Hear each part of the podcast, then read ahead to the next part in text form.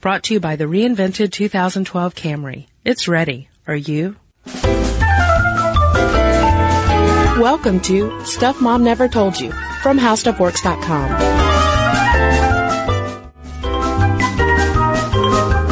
Hello and welcome to the podcast. I'm Caroline. And I'm Cristen. Cristen, you and I talked on our TV episode not too long ago about some of the, the female characters, female writers, the fact that there were more women on TV. Yes. And this is a good thing. Yeah, and one name that came up that is still um, in the the media a lot is Zooey Deschanel. Yes. And one reason that she's still circulating in the media a lot.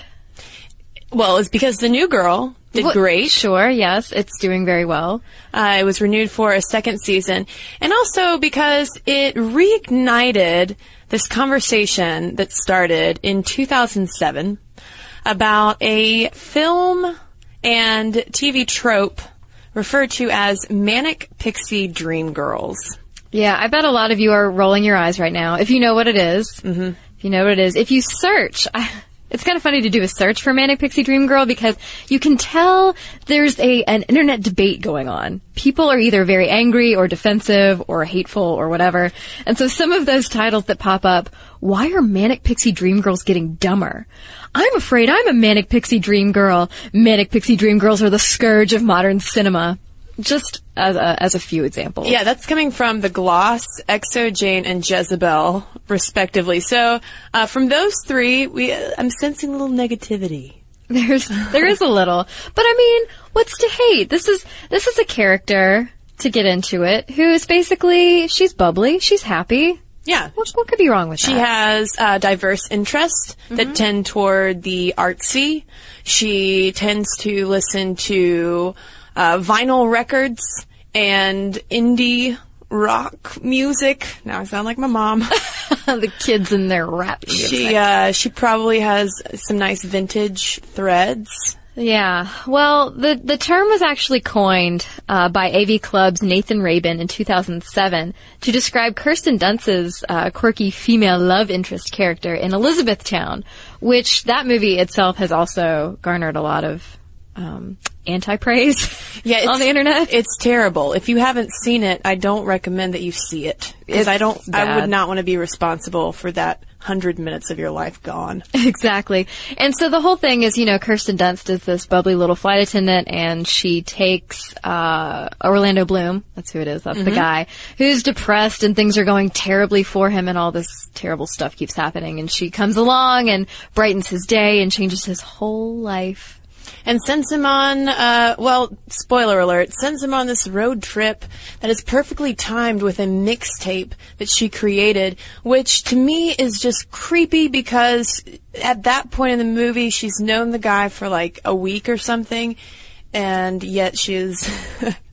Uh, she's orchestrated this whole thing, and I gotta say, I mean, like Kirsten Dunst. It's nothing against her, uh, her acting abilities. Like I, I enjoy her generally on film, and Kirsten Dunst in Elizabethtown is different, I would say, than this whole thing that is morphed into the uh, manic pixie dream girl that we hear about a lot with Zooey and similar characters, and alongside the manic pixie dream girl is is that down and out guy. You know, the the arrival of the manic pixie dream girl is usually preceded by some kind of close up of him in bed, but yet with bags under his eyes indicating sleeplessness or substance abuse, or a montage of his life slowly falling apart and his his clothing becoming more and more disheveled. Yeah. exactly. And then, you know, a little burst of pixie dust arrives on the screen. exactly, just like a Muppet or something. Um, yeah, Rabin, his definition for this character is basically that she exists solely in the fevered imaginations of sensitive writer-directors to teach broodingly soulful young men to embrace life and its infinite mysteries and adventures. Or, as Anita Sarkeesian at Feminist Frequency puts it, she is a shining beacon of childlike joy that will rejuvenate our fallen hero. And that sounds great. Yeah, but what about her? Yeah, well, she'll just she'll flitter away on some wings that she's crafted out of tulle and glitter and lace. Uh, yeah, that's the thing. She she just falls by the wayside because she doesn't really matter at the end. It's really the transformation of the male hero who is almost always straight, almost always white. Same thing, and we'll talk about race in a minute.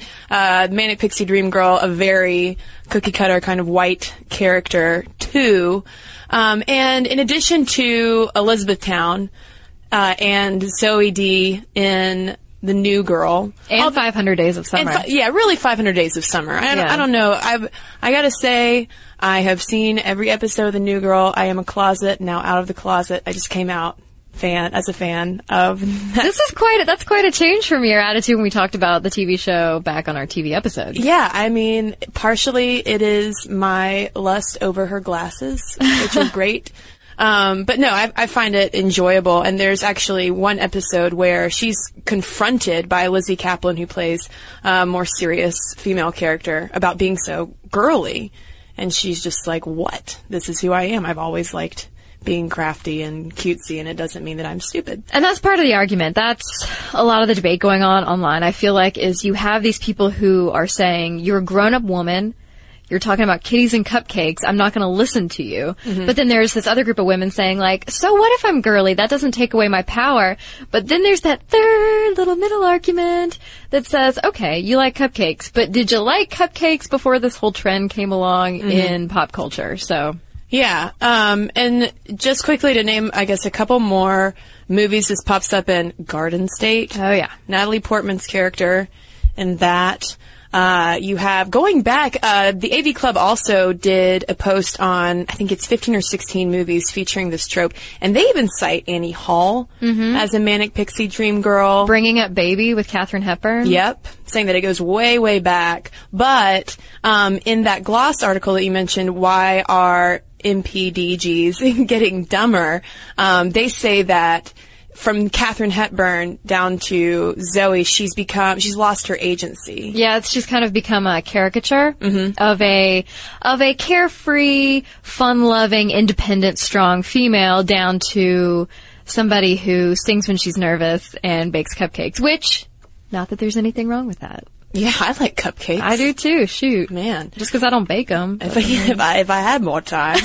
uh, yeah, as New York Magazine pointed out in September 2011, um, there's also grumbling about alt hero heroines of the past, people like Winona Ryder and Parker Posey, who were had the same quirk, um, but they had more of an edge to them. They might have left by the end of the movie because they just wanted to, not because they they poofed into a, a glitter bomb and left.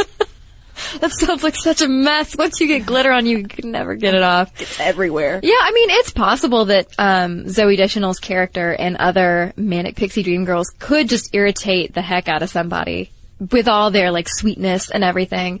But you know, I, I think that maybe the argument that they're very flat, two-dimensional characters is not always warranted.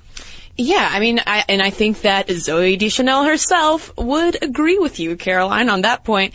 Uh, she said at one point, quote, that people equate being girly with being non-threatening. I mean, I can't think of a more blatant example of playing into exactly the thing that we're trying to fight against. I can't be girly. I think the fact that people are associating being girly with weakness, that needs to be examined. I don't think that it undermines my power at all. Right. But then part of the argument goes back to, okay, well, what are we doing with this power and what are we doing with this girlishness and cuteness? Um, over at the Gloss, Jamie Peck back in January said that she, she actually hates the Manic Pixie Dream Girl because while this character, this woman, has some pretty amazing intentions behind her, some pretty amazing characteristics, she, those characteristics, like living life to the fullest, are often um, made to seem trite and easily mocked. So uh, Peck was saying basically like I share some of the characteristics of this stereotype, this trope. Like I have some of the same freewheeling, carefree, independent attitudes.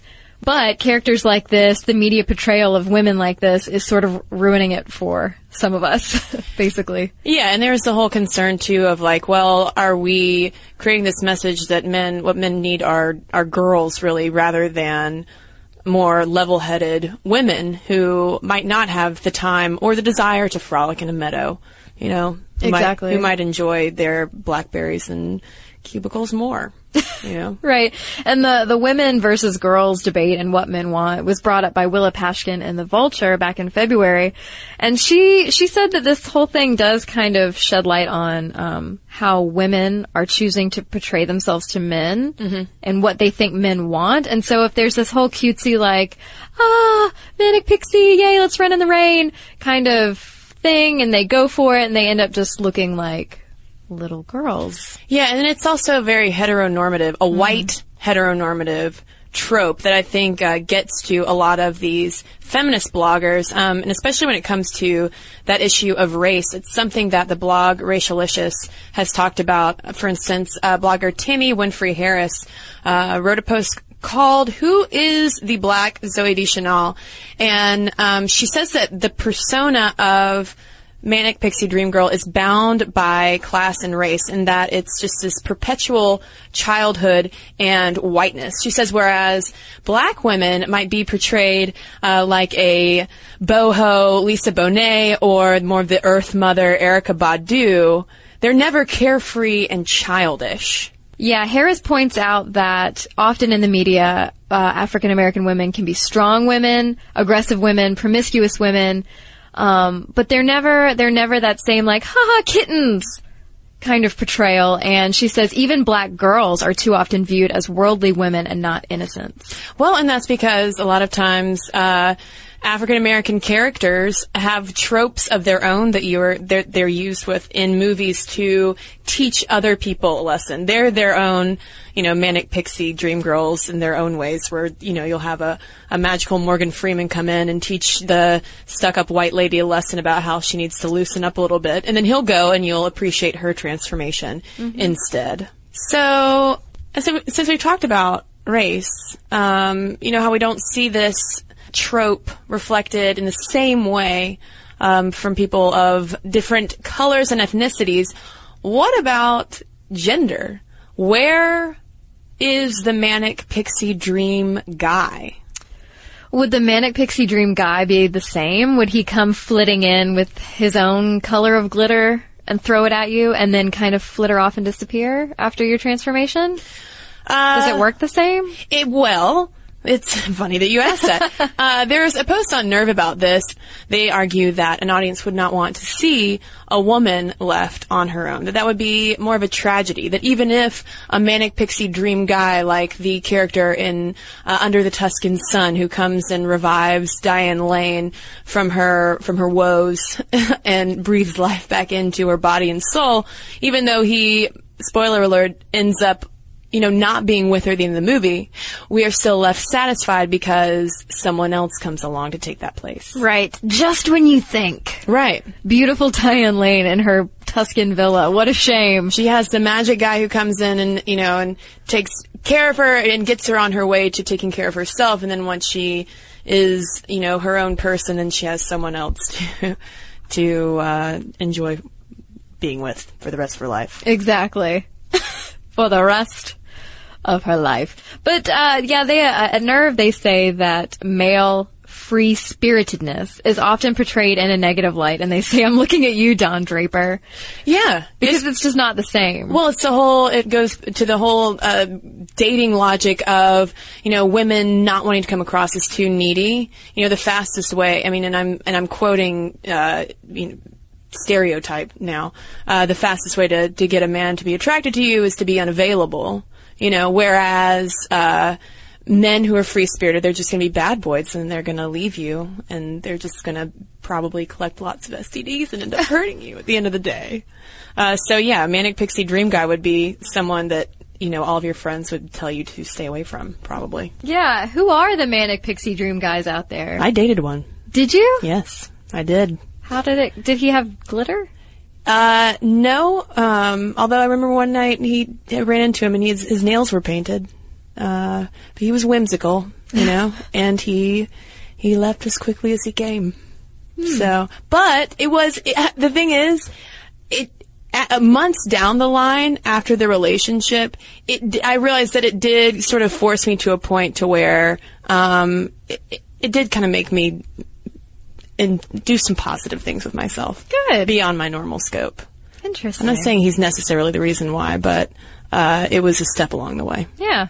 So there's been so much made of this manic pixie dream girl trope, uh, and we want to talk about it because a listener had, had written in about it. But it, it's also been something that I had wanted to explore, and I didn't realize that it, the the term has only been around since 2007, but my goodness, how much attention she has gotten. And I wonder why she's gotten so much attention. It's a, it's a cluster of contemporary films, um, and yet she arouses so much debate. She does. Well, I mean, yeah, you have to wonder what's going on in, in, the writers' minds that this is happening so much all of a sudden. But I like the distinction that a lot of these writers have drawn between characters like Zooey Deschanel and Natalie Portman and um, Kate Winslet's character in uh, Eternal Sunshine of the Spotless Mind. Yes, ma'am. Because she is that dream girl. She's kind of kooky and crazy and fun, but she's portrayed as having real actual problems. Yeah. And so that's what at Slate they pointed out that the the difference between a manic pixie dream girl and a just, you know, independent, kooky female character. Or kind of like Kristen Wiig in Bridesmaids. Right. It's the sense that something's actually wrong right. with the manic pixie dream girl. Yeah.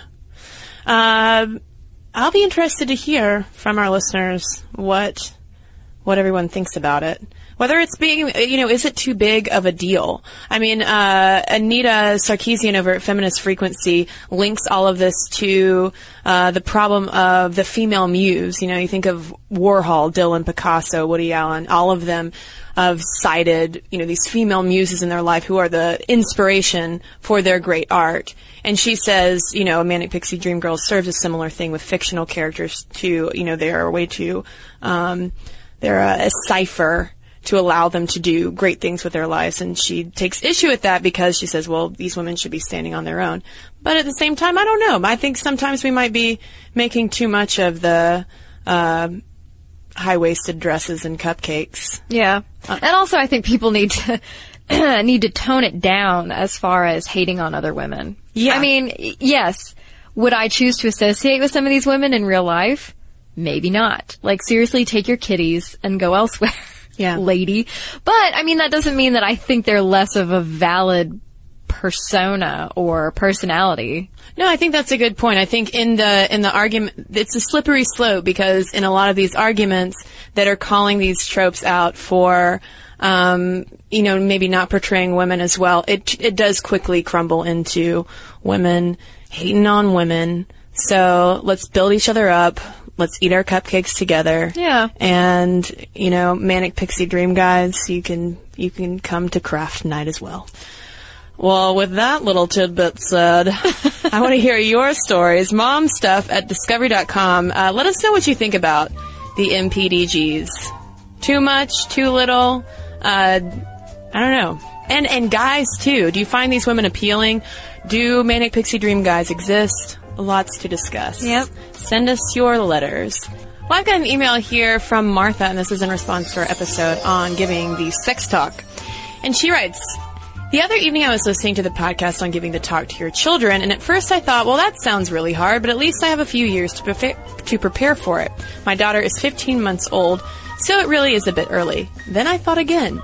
My daughter has two moms, and we don't know who the father is.